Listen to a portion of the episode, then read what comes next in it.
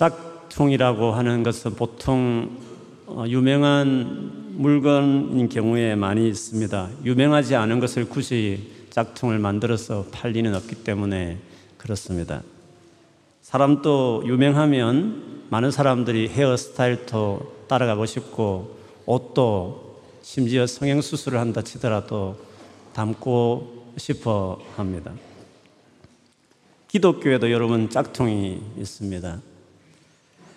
10년 전 자료이기는 하지만 한국에도 500여 개의 기독교 이단이 있고 자칭 하나님이라는 사람이 20명이며 스스로 재림주요 메시아라고 말하는 사람도 50여 명이 된다고 그렇게 되어 있습니다. 아마 이는 이단은 비단 오늘뿐만 아니라 바울이 살던 시대에도 역시 있었던 것 같습니다. 그래서 오늘 바울이 마지막 에베소 교회 장로들을 지도자들을 불러서 작별 인사하는 가운데 그 이단들이 특별히 등장할 것을 아, 심각하게 주의를 주는 말씀이 오늘 본문에 우리가 주류를 이루고 있습니다. 이 주의를 주기 전에 오늘 28절에 보면 너희들이 특별히 이 부분에 대해서 책임 있는 사람이라는 것을 강조합니다. 왜냐하면 하나님께서 자기 피로 사신 교회를 사서 어, 그것을 잘 살피고 돌보라고 너희를 감독자, 즉 오버시어 하는 것처럼 쭉 지켜보는 사람으로 그리고 돌보는 목자로 세워 주셨기 때문이라고 말합니다. 그런 다음에 드디어 29절 30절에 보면 내가 떠난 이후에 교회에 들어와서 닥칠 이단에 대해서 바울이 언급을 하죠. 그들은 마치 사나운 이리처럼 교회에 들어와서 진리를 왜곡하고 예수의 제자들을 유혹해서 자기를 따르도록 그렇게 만들 것이라고 말했습니다. 이것을 언제나 알고 있었던 바울은 31절에 거기 머무는 3년 동안 밤낮으로 눈물로 흘리면서 그들을 주의 주었고 교훈했다라고 그렇게 이야기했습니다. 바울이 이렇게 어려움이 있을 걸 알면서도 이단에 대한 어려움을 예상했음에도 불구하고 그 교회를 떠나면서 안심할 수 있었던 이유를 32절에 언급하고 있습니다. 어쩌면 이 부분이 오늘 본문의 중요한 부분이 될 것 같습니다. 내가 비록 떠나지만 나는 여러분을 하나님과 그 하나님의 말씀에 맡깁니다. 그 말씀이 너희를, 여러분을 든든히 능히 세울 뿐만 아니라 다른 많은 예수 믿는 사람들과 함께 기업, 하나님이 물려주는 재산 같은 그런 천국에 다 들어갈 수 있도록 해 주실 것이다. 이렇게 확신하게 말하고 있습니다. 이 부분에 대해서는 좀 더 자세히 뒤에 살펴보기로 하고 이어서 바울은 자신이 에베소에서 어떻게 처신했는가 하는 것을 자기 경험을 이야기합니다. 본인은 누구의 은이나 금, 옷 같은 걸 탐낸 적이 없고 오히려 직접 일을 하면서 돈을 벌어서 자기뿐만 아니라 자기 일행을 어, 돌보고 어, 먹여 살렸다고 말했습니다. 물론 이런 바울의 모습이 기감이 되어서 어떤 분들은 어, 많은 사역자들도 이런 바울이 모델이 되어야 된다라고 생각하는 분도 있기도 합니다. 그런데 사실은 이거는 바울의 의도와는 전혀 같지 않습니다. 바울은 그가 다른 쓰신 쓴 고린도서 같은 데 보면 모든 사도들은 다 교회의 지혜를 후원을 받으면서 사역했고 자기만 예외적이라고 이야기했습니다. 그리고 그렇게 되는 것은 성경의 가르침이라고 하면서 구약 성경을 인용하기도 했습니다. 바울이 왜 이 같은 삶을 고집한 데에는 그만의 특별한 이유가 있습니다. 고린도후서에 특별히 잘 기록되어 있는데요. 자기의 과거 때문에 그렇습니다. 여러분 바울을 아시는 분은 어, 그걸 염두에 두시겠지만 바울은 원래 예수를 심하게 핍박하는 사람이었습니다. 심지어 죽이는 데 앞장서고 감옥에 넣기도 하고 핍박하는 것까지도 어, 일삼았던 사람이었습니다. 그러니까 하나님 보시기에 죄인 중에 죄인이라고 할 만큼 자기는 두목이라고, 죄인의 두목이라고까지 고백한 서신도 있습니다. 그런데 하나님이 그를 너무 사랑해서 구원해 주셨고, 거기에 머물지 않고, 교회의 직분 중에 최고의 높은 직분이라 말하는 사도의 직분까지 그를 하나님께서 불러 주셨습니다. 그걸 생각해 보면 바울은 너무너무 감사하고 놀랍, 은혜가 아닐 수가 없었던 거죠. 그래서 자기가 하나님 앞에 큰 죄인이었는데 이런 은혜를 입은 사람이 보통 사람들처럼 하면 안 된다라고 생각했습니다. 당시에도요, 돌아다니면서 돈 받고 강연하는 순회 철학자들이 있었습니다. 그래서 바울은 생각하기에 자기에게 이렇게 큰 은혜를 주신 이 복음, 이 예수를 전하면서 혹시나 내가 조금이라도 돈을 받으면 자기를 그와 같은 사람으로 오해할 것 같고 그리고 자기가 전하는 이 복음이 혹시나 가볍게 그들이 대할 것 같아서 일부러 스스로 일을 하면서까지 그렇게 복음을 전하는 일을 했다는 것입니다. 그리고 자기 같은 죄인은 그렇게 사역을 해야만 하나님께 상을 받을 수 있다. 그렇게까지 고백하기도 했습니다. 아무튼 바울이 자기 삶을 이야기하고 작별 인사하고 떠나는 장면이 오늘 본문의 끝 끝에 이렇게 기록되어 있습니다. 그러면 이단이 있을 것을 교회를 해칠 사람들이 들어올 것을 지금도 그렇지만 예전에도 그랬는데 바울은 안심했다고 말하는 내가 안심하고 갈 수 있는 그 근거가 되었던 그 귀한 말씀 하나님과 하나님의 은혜의 말씀에 대해서 좀 같이 보고 싶습니다. 하나님께 우리를 맡긴다 이렇게 하면 너무 뻔한 말처럼 들릴 수 있습니다. 왜냐하면 세상의 많은 종교들도 뭔가 신에게 자기를 맡긴다고 하기 때문에 그렇게 들려질 수 있는 겁니다. 그런데 여러분 오늘 28절에 보면 쉬운 성경은 이렇게 말하고 있습니다. 하나님께서 자기 아들의 피로 사신 교회를 돌보게 하셨다. 이렇게 말했습니다. 그런데 우리 한국교회에서 흔히 많이 사용하는 개혁 개정, 뭐 개혁 한글이든 간에 그 성경은 이렇게 좀 표현합니다. 하나님이 자기 피로 사신 교회를 보살피게 하셨느니라 이렇게 되어 있습니다. 쉬운 성경은 하나님의 아들이 자기 피로 사셨다 되어 있지만 조금 전에 읽어드렸던 보편적인 한국, 한국에서 많이 쓰는 교회에서의 버전은 하나님 자신이 자기 피로 교회를 샀다. 이렇게 말하고 있는 거죠. 쉬운 성경은 예수님이 피가 교회를 샀다고 말하고 개혁 성경 같은 경우에는 하나님 아버지가 자기 피로 교회를 샀다. 아, 이렇게 표현하고 있습니다. 원어로 보면 직역하면 이렇습니다. 자신의 피로 사신 하나님의 교회를 보살피게 하려고 이렇게 했습니다. 그렇게 보면 쉬운 성경 버전보다는 개혁 개정 버전이 더 원문에 가까운 거죠.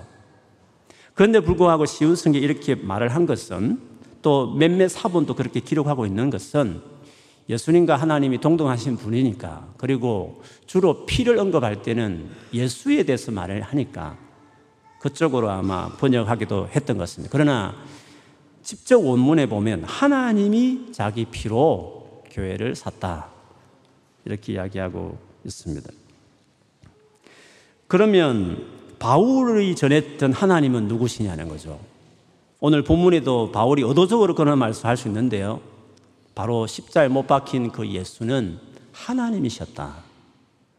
그래서 하나님이 자기 피로 교회를 샀다. 이런 식으로 표현한 것이었기 때문에 바울이 전했던 그 하나님, 그래서 그 하나님께 맡긴다고 말했는데 그 하나님은 우리가 너무 익숙하게 들었던 삼위일체 하나님인 것을 어, 이야기하는 것입니다. 어제도 토요 전도하면서 어, 특별히 무슬림 여자 청년 두 분을 길에서 좀 만나서 조금 대화를 좀 긴 대화를 좀 했습니다. 그들은 예수님을 선지자 중에 한 명으로 보지 우리가 믿듯이 하나님 아들이거나 혹은 God Himself, 하나님 자신이다. 이렇게 말하는 것을 도무지 받아들일 수 없죠. 그래서 무슬림하고 대화할 때는 언제나 삼일체 부분에 대해서 어, 논쟁을 하거나 이렇게 이야기하지 않을 수가 없습니다. 어제도 그런 이야기를 오가기도 했는데 개인적으로 무슬림 분들 만났을 때 삼일체 이야기를 할 때 저는 여러 가지 이야기도 있지만 두 가지 포인트를 가지고 특별히 이야기를 합니다. 그들은 하나님은 부인이 없기 때문에 아들을 낳을 수 없 기 때문에 하나님께 아들이 있다는 것이 이상하다라고 생각한다고 그렇게 이야기를 합니다. 그렇지만 첫째는 왜 하나님에게는 아들이 있으면 안 되느냐? 하나님에게는 아들이 있으면 왜 안 된다고 생각 자체를 처음부터 하느냐라고 묻습니다. 하나님이 단일 실론처럼 그냥 한 인격체로만 딱 한 인격처럼만 있어야 한다고 누가 정했느냐? 것입니다. 알라는 누가 만들었느냐?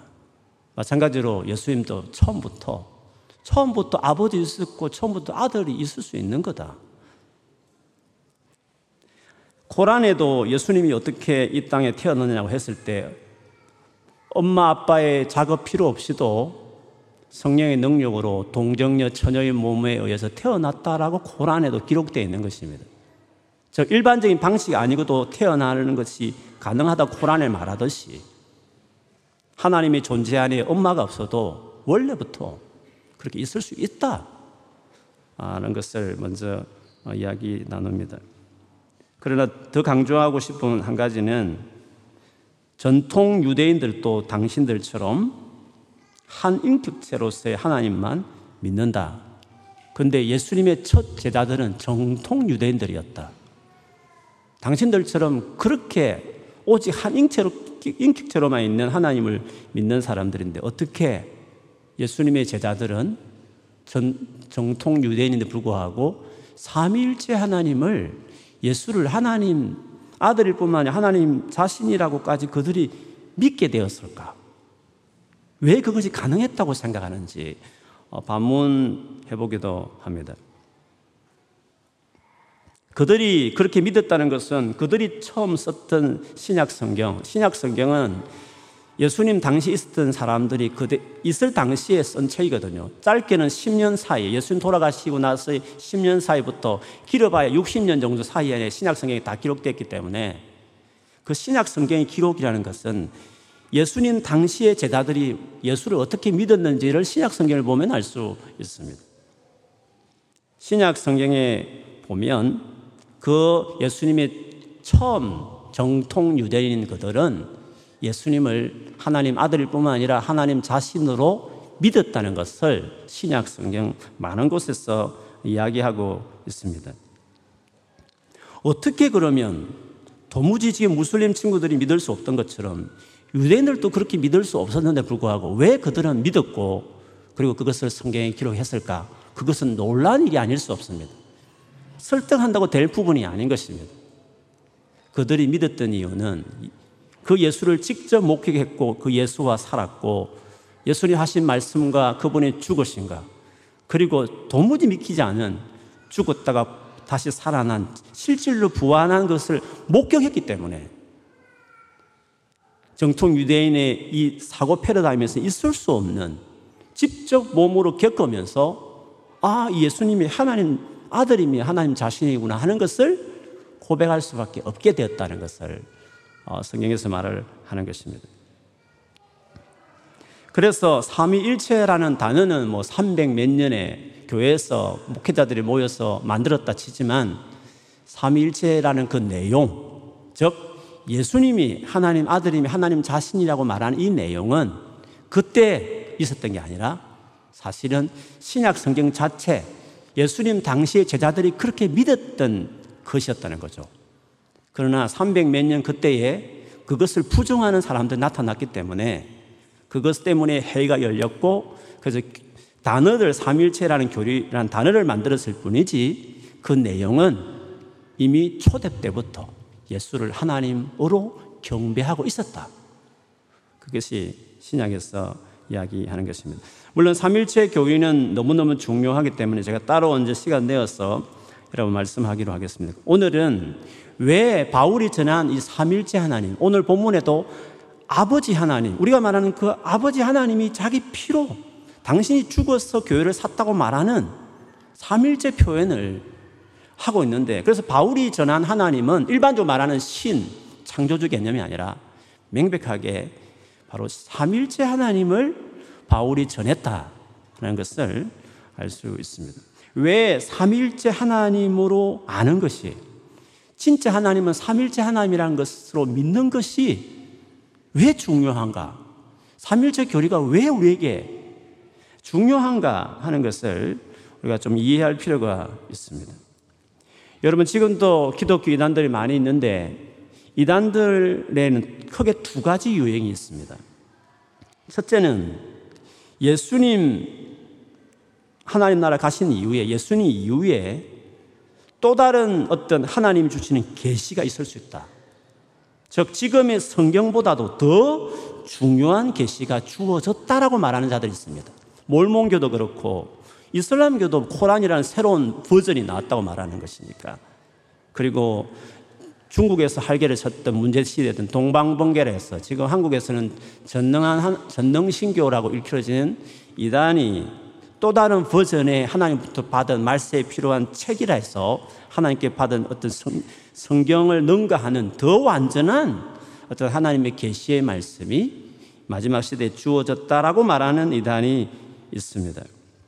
아니면 기존 성경을 사용하지만 이 성경은 오랫도록 감춰져 있었으나 마지막 때 이 감춰진 것을 깨닫게 하는 계시를 받은 누군가가 서성이 흔히 보혜사라고 하는 자들이 와서 이 감춰진 계시를 풀어줌으로 진짜 구원에 갈 수 있도록 마지막 사람 성도들을 준비시키는 사람이 있다. 라면서 일종의 교주와 하나님이라고 말하지 않을지 모르지만 거의 절대로 신봉하는 그 사람을 추종하는 이런 것이 바로 이단의 한 가지 유행 중에 어, 한 가지라고 말할 수 있습니다. 또한 부류는 예수님의 십자가 죽음과 부활이 그 부활로 우리의 구원이 완전하고 충분하다고 보지 않고 뭔가 2% 부족하기 때문에 우리가 좀 착하게 살아야 그래도 구원받는 거 아닙니까?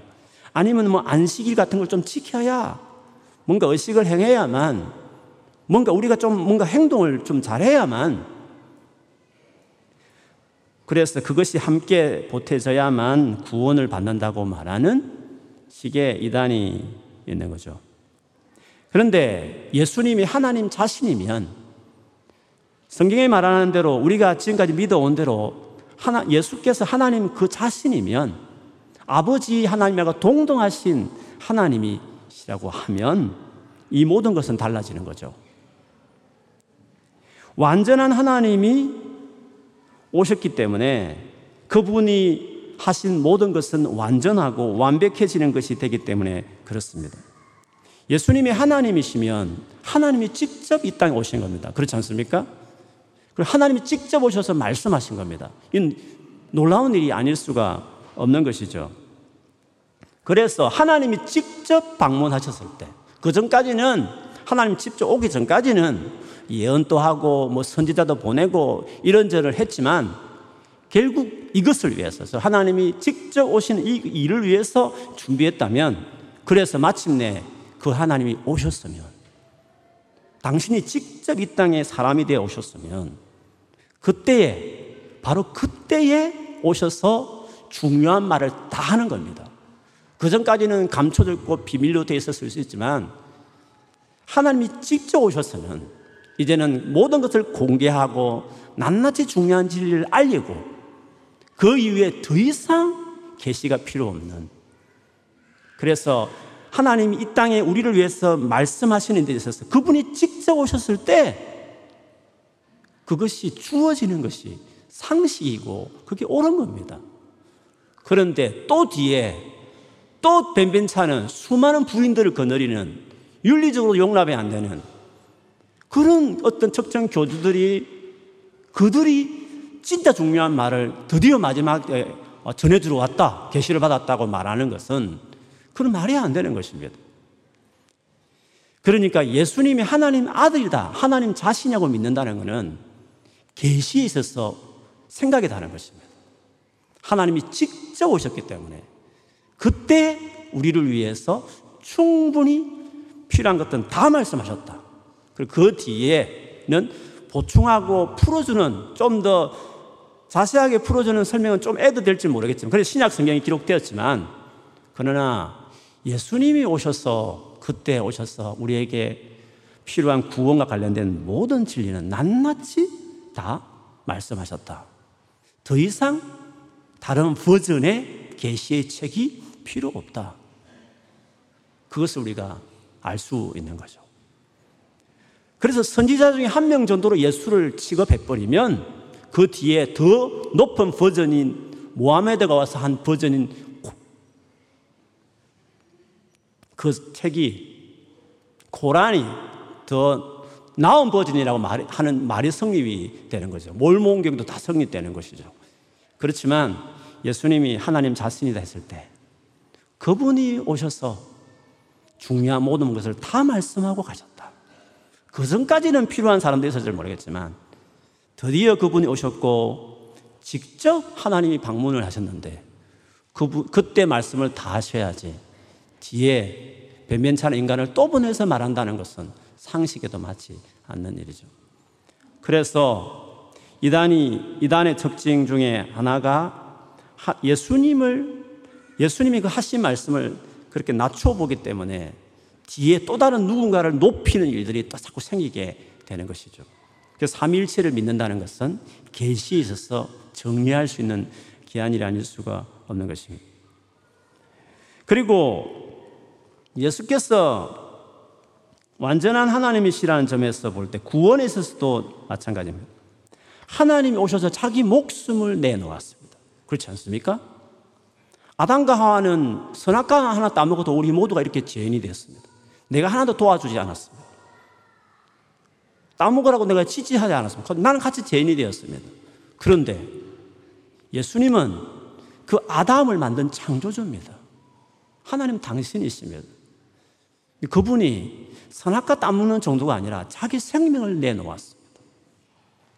아담과 하와가 죄지을 때 내가 하나도 하지 않아도 내가 죄인이었다면, 되었다면, 내가 하나지 하지 않더라도, 내가 하나도 뭔가를 보태지 않더라도, 내가 하나도 선한 일을 보태지 않더라도 구원에 있어서는 예수님이 하신 그 하나만으로도 완벽하다. 더 이상 보탤 것이 없다. 하나님 자신이 오셔서 그 제 문제를 해결하겠다고 당신이 생명을 내놓고 고난을 받고 죽었기 때문에 구원에 있어서도 뭔가 2% 부족한 것처럼 그래도 뭔가 착하게 살아야 되는 거 아닌가요? 예수 믿는다 하면서도 뭔가 그래도 죄를 지으면 구원이 좀 불확실한 거 아닌가요? 라고 말하는 예수님의 그 십자가 죽음을 받아들였다 하면서도 불구하고 플러스 내가 뭔가를 또 해야만 내가 어떻게 하는 따라서 구원이 자주 되는 것처럼 하는 것은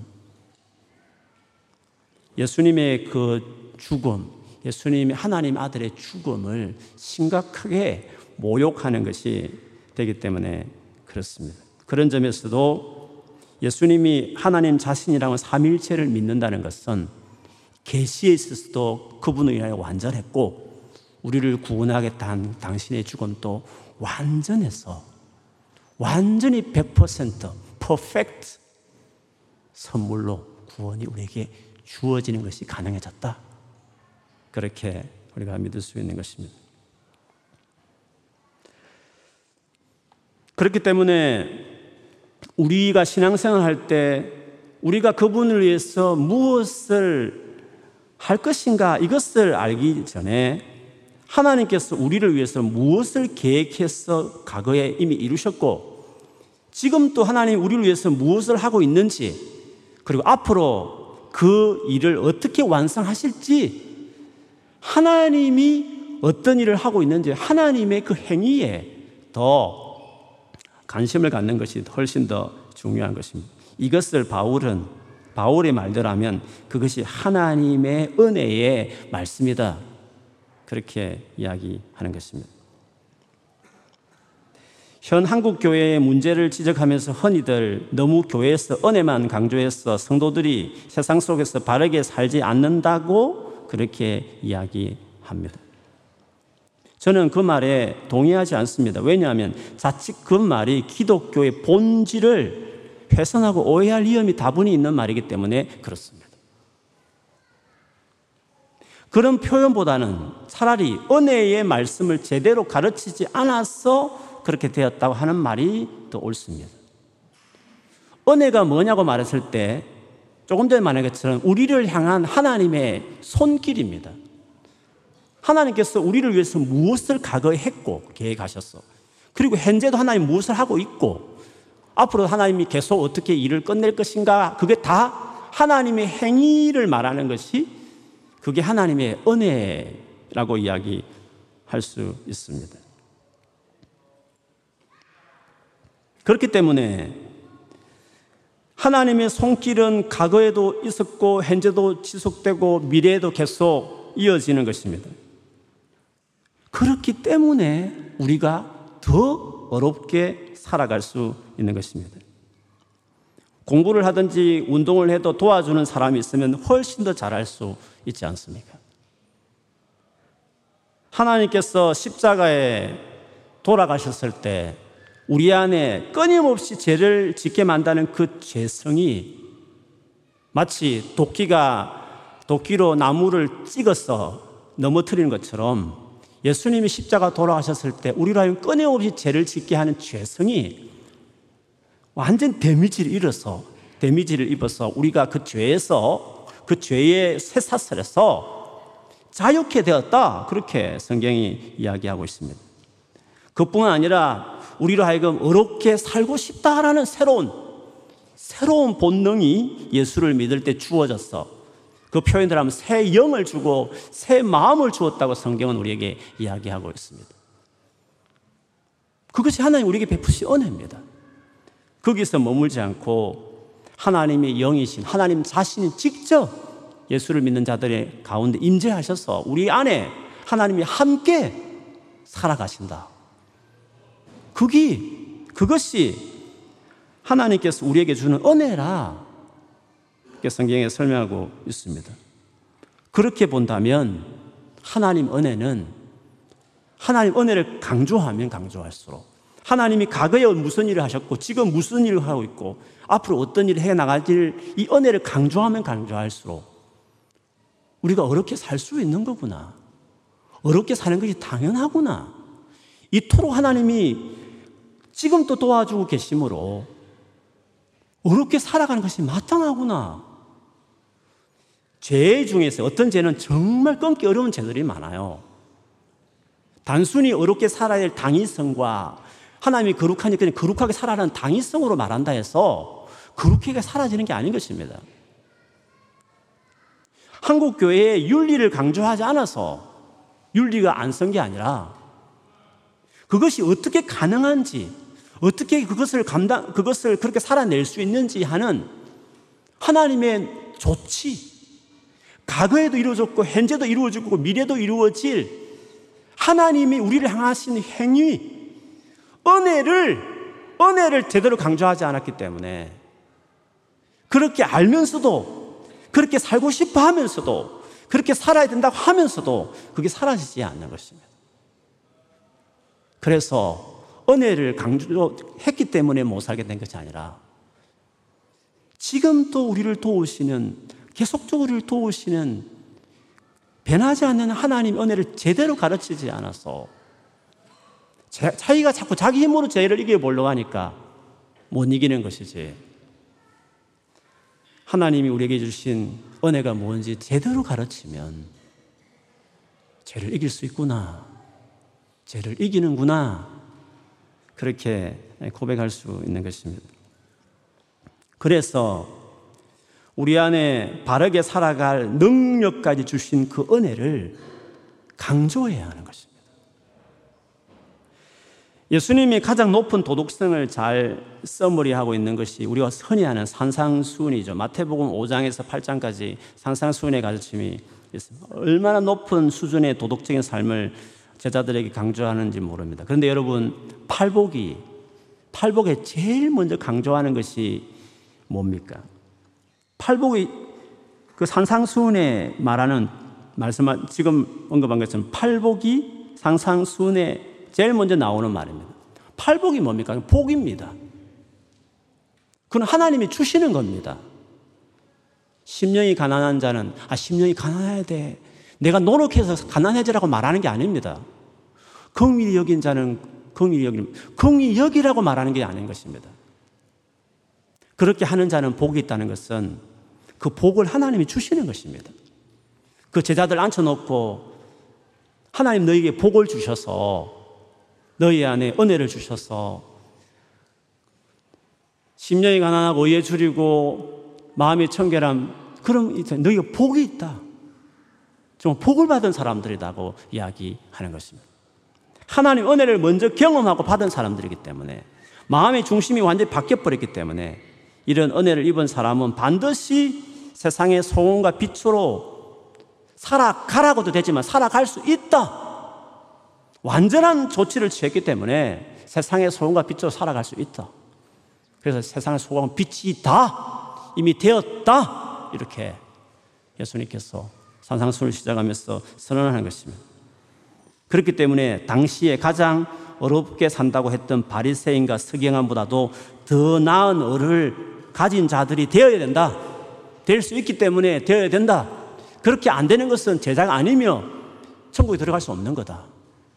우리 보고 그렇게 하라고 말하는 것이 아니라 그렇게 할 수 있게 되어졌으므로 그렇게 살아가라. 그렇게 말하는 게 상상순의 어두. 그래, 그 다음에 수많은 높은 그 윤리성을 우리에게 이야기하는 것이죠. 오늘날 우리 한국교회 가진 문제를 그대로 담고 있는 교회가 있다면 디도가 목회했던 그레데 교회였습니다. 바울이 디도에게 편지를 쓰면서 디도야 너무 은혜를 강조하지 말고 바른 삶을 가리고 윤리를 가르쳐야 돼라고 디도서에 말하지 않습니다. 디도서에 분명히 선, 선의, 선한 일에 대한 많은 강조를 하지만 바울은 제대로 은혜를 가르쳐라. 하나님 주신 은혜는 선한 일을 해내게 만드는 은혜다. 은혜를 제대로 가르쳐라. 그래서 선한 삶을 살게 만들어라. 그렇게 디도서에 이야기합니다. 그 대표적인 예를 하나 들면 디모데후서 2장 11절에서 12절에 이렇습니다. 모든 사람에게 하나님의 구원의 은혜가 나타났습니다.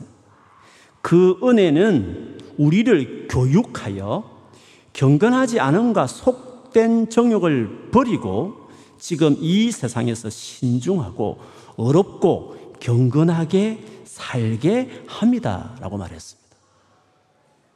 하나님의 은혜는 어렵고 경건하게 살아가게 만든다. 이렇게 이야기했습니다. 진짜 은혜를 제대로 받았다면 그 은혜가 지금 또 활동하시는 하나님의 손길을 경험하는 것이 하나님의 은혜인데 지금 새 영, 새 마음이 주어지고 성령이 활동하는 사람인데 어떻게 어렵게 살지 않을 수가 있냐? 그것이 어떻게 가능한 것이냐? 하나님의 은혜는 어렵고 경건하게 살게 한다. 또 디도에게 하나님의 은혜를 진짜 하나님의 은혜가 뭔지를 다시 가르쳐서 그 은혜가 있기 때문에 어렵게 살아야 되는구나. 살 수 있구나. 그렇게 해서 선하게 살아가도록 건면하라고 말을 했습니다. 그에 서신 마지막 3장에 가서도요. 바른 삶을 강조하지만 그것이 은혜 때문임을 재차 강조합니다. 이렇습니다. 좀 길지만 제가 읽어드리면 이렇습니다. 그대는 신도를, 신도들을 일깨워서 통치자들과 집권자들에게 복종하고 순종하고 모든 선한 일을 할 준비를 갖추게 하십시오. 또 아무도 비방하지 말고 싸우지도 말고 관용하게 하며 언제나 모든 사람에게 온유하게 대하게 하십시오. 우리도 전에는 어리석고 순종하지 아니하고 미혹을 당하고 온갖 정욕과 향락의 종로로 타고 악의와 시기심을 가지고 살고 남에게 미움을 받고 서로 미워하면서 살았습니다. 그러나 우리의 구주이신 하나님께서 그 인자하심과 사랑하심을 나타내셔서 우리를 구원하셨습니다. 그분이 그렇게 하신 것은 우리가 행한 어려운 일 때문이 아니라 그분의 자비하심을 따라 거듭나게 씻어 주심과 성령으로 새롭게 해 주심으로 말미암은 것입니다. 하나님께서는 이 성령을 우리의 구주이신 예수 그리스도로 말미암아 우리에게 풍성하게 부어 주셨습니다. 그래서 우리는 그분의 은혜로 어렵게 되어서 영원한 생명의 소망을 따라 상속자가 되었습니다. 이 말은 참됩니다. 나는 그대가 이러한 것을 힘있게 주장해서 하나님을 믿는 사람으로 하여금 선한 일에 전념하게 하기 바랍니다. 선한 일은 아름다우며 사람에게 유익합니다. 그러나 어리석은 논쟁과 족보 이야기와 분쟁과 율법에 관한 싸움을 피하십시오. 이것은 유익이 없고 헛될 뿐입니다. 분파를 일으키는 사람은 한두 번 타일러 본 뒤에 물리치십시오. 그대가 아는 대로 이런 사람은 옆길로 빠져버렸으며 죄를 지으면서도 스스로 단죄를 하고 있습니다. 그래서 우리의 삶을 든든하게 해주는 것은 지금 또 우리와 접촉하고 우리와 함께 하신다고 말하는 알라처럼 저 멀리 계시고 책만 툭 던지면서 지키라고 말하는 접촉이 불가능한 그런 신이 아니라 삼위일체 우리를 만나기 위해서 친히 사람이 되어 아들이 오셨고 우리를 위해 십자에 돌아가셔서 당신처럼 어렵게 만들므로 누구든지 예수 이름으로 지금 현재도 접촉이 가능한 그분과 같이 살아낼 수 있는 그런 신은 삼일째 하나님인 것입니다. 그런 신을 가르쳐야 되는 것입니다. 진짜 하나님은 진짜 이 세상을 만드시는 삼일째 하나님이십니다. 그 하나님께 우리를 맡긴다는 것은 과거에 그냥 하나님 책 들고 열심히 깨끗하게 살아라고 말하는 그런 종교가 아니라 지금 살아계셔서 만날 수 있는 그 하나님을 이야기하는 것입니다. 그분께 우리를 맡기는 겁니다. 왜? 우리 너무 부족하니까. 우리는 바르게 살아야 되는지 알면서도 안 되는 너무 많은 문제를 가지고 있는 사람이니까. 이런 우리 누구에게 맡기겠습니까? 살아계신 지금도 만날 수 있는 그 하나님께 우리를 맡기는 것입니다. 그리고 뿐만 아니라 우리가 그분과 관계 맺으면서 계속적으로 들어야 될 말씀이 뭡니까? 네가 예수 믿으면서 그렇게 살면 되니? 하나님이 거룩한데 네가 죄를 지으면 되겠니? 라고 하는 교훈적인 어떤 뭐 해야 될 당위적인 말씀을 계속 듣는 게 아니라 그렇게 살아야 되지만 그것이 어떻게 가능했는지 어떻게 거룩하게 살고 바르게 살고 지금 싸우고 있는 죄를 어떻게 이겨낼 수 있는지. 하나님이 우리를 위해서 하신 일이 뭔지 지금도 하고 있는 일이 뭔지 앞으로 하나님 무슨 일을 하실지. 계속 이어지고 있는 하나님의 손길. 은혜를 하나님의 그 은혜를 그 은혜의 말씀을 들으라고. 내가 네가 뭔가를 하려고 하기 전에 그 하려고 하는 것이 가능케 해 주신 그것이 가능해진 가능하도록 만들어 주신 이미 행하신 십자가의 그 놀라운 능력과 지금도 우리 가운데 역사하시는 하나님의 일하시는 성령의 역사하십니다. 그리고 어렵게 살아가고 싶은 새로운 본능이 아예 주어져 버리게 된 우리의 변화된 그 은혜들, 그 하나님의 우리를 위해서 하시는 그 놀라운 은혜의 말씀을 듣는 것이 지속적으로 죽을 때까지 계속적으로 죄와 싸워야 될 우리에게 그 은혜의 말씀은 우리를 격려하고 포기하지 않고 어렵게 살도록 그렇게 살도록 우리를 도와주는 자극이 되는 거죠. 그리고 어렵게 되어졌을 때 진짜 죄를 이기고 깨끗해지는 삶을 살아갈 때 교만해지지 않고 이것이 하나님의 은혜였다. 하나님 나를 도와줬기 때문에 이렇게 내가 된 것이었다. 이것은 내가 노력해서 만든 나의 열매가 아니라 내 안에 계신 성령이 성령 당신이 나를 통해서 자기 열매를 맺었을 뿐이다. 이거는 성령의 열매다. 그래서 우리가 자랑할 수 있는 게 아니고 이렇게 해주신 하나님께 감사하다고. 정말 수없이 죄에 넘어지더라도 깊은 죄책감에 빠지지 않게 하고 다시 죄를 쌓을 수 있는 격려를 줄 뿐만 아니라 설사 남들보다 훨씬 더 죄에서 벗어나서 깨끗하게 바르게 산다 할지라도 그렇게 살지 못한 사람들을 정죄하거나 판단하거나 수군거리지 않고 나도 그랬었는데 하나님 은혜로 내가 가능했다 하면서 온유한 심령으로 그 사람들을 도와주고 바로 잡아줄 수 있는 그런 사람이 되게 하는 것입니다. 그래서 우리가 우리 인생을 맡길 분은 삼일체 하나님이며 끊임없이 우리를 들어야 될 말씀이 있다면 우리를 향해서 하나님이 얼마나 놀란 일을 하셨고 하고 있는지에 대한 은혜의 말씀을 들어야 하는 것입니다. 그래서 바울은 3년을 그런 하나님 그리고 그런 은혜의 말씀을 눈물 흘리며 가르쳤고 그들이 어느 정도 이것을 알았기 때문에 비록 이 두 가지를 훼손하는 잘못된 가르침을 주는 이단이 들어온다 할지라도 그 말씀, 그 하나님을 신뢰하고 살면 너희를 든든히 세우게 될 것이다. 라고 안심하면서 그들과 작별 인사를 할 수 있었던 것이었습니다. 그러므로 우리의 삶을 든든하게 세우는 것은 은혜로우신 하나님과 그분의 은혜의 말씀인 것입니다. 그것을 알아가는데 힘써야 하는 것입니다. 얼마나 놀라운 하나님의 후원이 그분의 도와주심이 우리의 삶에 현재 앞으로도 함께하고 있는지 그 은혜에 대한 지식으로 나를 채워가야 하는 것입니다. 그리고 실제로 그렇구나. 그렇게 사라지는구나. 라고 자기 삶에서 그걸 경험하고 누려야 하는 것입니다. 그래서 세상에 질적으로 다른 삶을 세상과 완전히 다른 정말 세상의 소금과 빛이라고 말하는 그런 다른 삶을 살아내는 사람이 돼야 하는 것입니다. 우리 자신을 믿지 말고 여러분 자신을 믿지 말고 여러분 안에 거하신 여러분에게 임하는 은혜가 여러분 지금 살아계신 예수 그리스도께서 그렇게 해주실 것이라고 믿고 그분을 의지하고서 계속적으로 그분을 의지함으로써 그렇게 살아가게 되는 것입니다. 이것을 저희 교회에서 잘 가르칠 것입니다.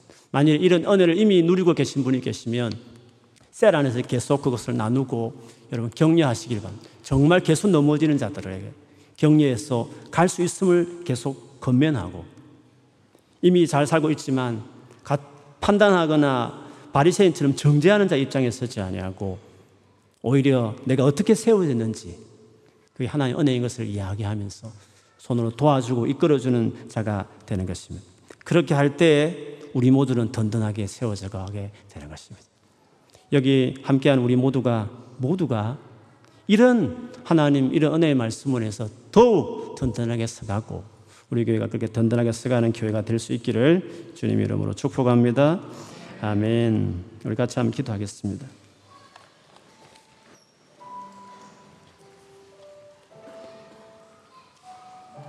우리가 하나님 앞에 해야 될 일이 많습니다. 우리가 어떻게 살아야 될지, 살아야 될 여러 가지 교훈들도 우리가 많이 알고 있습니다.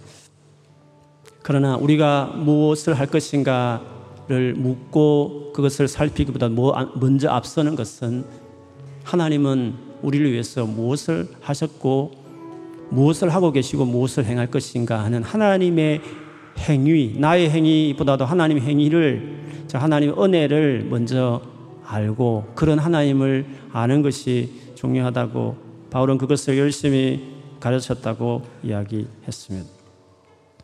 우리 가운데 오시고 친히 오신 하나님, 친히 우리를 위해서 십자에 돌아가시고 친히 우리 가운데 성령으로 또 다시 함께 하시는 그 은혜로신 하나님을 우리가 오늘 기억하면서 주님 내가 다시 은혜를, 은혜를 의지하고 기대합니다. 그래서 정말 하나님의 의해서 은혜에 의해서 세상과 완전히 다른 그 놀라운 높은 수준의 도덕성을 정말 세상 가운데 주님으로 인하여 그 은혜를 인하여 살아내게 하는 선한 일에 힘쓰는 그렇게 되어지는 삶을 살아가는 제가 되고 싶습니다. 주여 제가 주님을 더 의지하고 나아가고 붙들오니 저로 하여금 이런 삶으로 이끄시고 그 은혜가 나를 나대게 한다는 바울처럼 그렇게 나를 만들어 달라고 우리 한번 주님의 은혜를 구하면서 우리의 삶을 맡기고 어탁하는 기도 같이 하겠습니다. 사랑하는 아버지 세상에 수많은 가르침이 있고 세상에 무엇이 어렵고 무엇이 옳은지에 대한 많은 구호들이 있고 주장들이 있고 말들이 많지만 우리가 몰라서 못 지킵니까?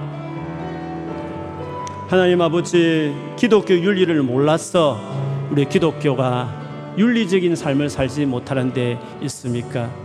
하나님 아버지 죄를 이겨내고 실제로 매일매일 죄와 싸워서 이기게 해서 의롭게 살아가게 만드는 지금도 우리에게 주어지고 주어진 하나님의 은혜를 붙들지 않으면 아무리 성경을 많이 알아도 무엇이 의가 옳은지도 다 알아도 살아낼 수 없는 결국에는 이중적인 삶으로밖에 살아가지 못하는 조금 착한 정도밖에 안 되는 별반 다를 바 없는 기독교로밖에 되지 않음을 고백합니다. 우리 교회 안에 우리 한국 교회 안에 잘못된 은혜에 대한 가르침들이 많은데 정말 하나님께서 우리를 얼마나 새롭게 하는 놀라운 일들을 당신이 직접 오셔서 십자에 돌아가심으로 이루어 놓으시는지를 더욱 알아가게 해 주시옵소서. 그래서 정말 복음의 능력으로 우리의 인생이 바뀌고 내가 죄에서 벗어날 뿐만 아니라 그리스도 형상을 닮아가는 그래서 진짜 하나님의 아름다움을 드러내는 인격의 사람이 되는 것을 우리가 경험하게 해 주시기 원합니다. 주님 우리 모두가 이 주님을 바라보게 하시고 주의 은혜를 구하게 하시고 의지하고 살게 하셔서 한 사람도 죄 싸움에서 낙심하지 않고 어렵게 되어가면서도 교만하지 않고 오히려 판단하지 아니하고 공일한 마음으로 그런 자들을 많은 사람을 오래 참으며 인내하며 도와주며 그에게 지속적으로 은혜 하나님께 맡기고 은혜의 말씀으로 근면하는 저희와 우리 교회가 되도록 축복해 주시옵소서. 사랑하는 아버지, 세상에 수많은 의의 가르침들, 교훈들, 책들, 또 우리가 양심의 소리들도 우리에게 많이 있지만 사실을 몰라서 불순종한 것도 있지만 알면서도 순종하지 않는 그렇게 사라지지 않는 우리의 모습이 많이 있습니다. 좋은 가르침만 주어지면 사라질 것 같으면 하나님은 왜 오시고 왜 십자가에 죽으셔야 했겠습니까? 더 좋은 완벽한 퍼펙트한 계시의 책을 만들어서 주시면 될 것인데 그분이 사람이 되어 오시고 십자가에 내어 주시고 성령까지 우리 안에 임하신 이유는 죄를 이긴다는 게 어렵고 거룩하게 살아간다는 것이 우리의 자신의 힘만으로 되지 않은 것을 너무 잘 아시는 하나님께서 거기까지 과거뿐만 아니라 지금도 앞으로도 온전히 하나님의 손길로 우리를 후원하고 도와 주심으로 그것이 가능함을 아셨기 때문인 것을 저희가 오늘 알게 되었습니다. 주님, 이 은혜를 기대고 의지합니다. 이 놀라운 은혜가 우리의 삶 안에 이미 들어왔고 지금 또 있으므로 우리가 은혜 아래 있는 사람이므로 주님, 세상 사람들이 해낼 수 없는 더 나은 거룩함과 또 정결함과 깨끗함으로 정말 살아내는 사라지는 것을 경험하고 목도하는 우리 인생 전체에서 그것을 맛보는 하나님 은혜를 드러내는 사람들이 다 될 수 있게 축복해 주옵소서. 주 우리 교회가 이런 은혜로운 하나님 은혜의 말씀을 더 깊이 깨닫고 알아가고 누리는 교회 될 수 있도록 축복해 주시옵소서. 예수님 이름으로 기도합니다. 아멘.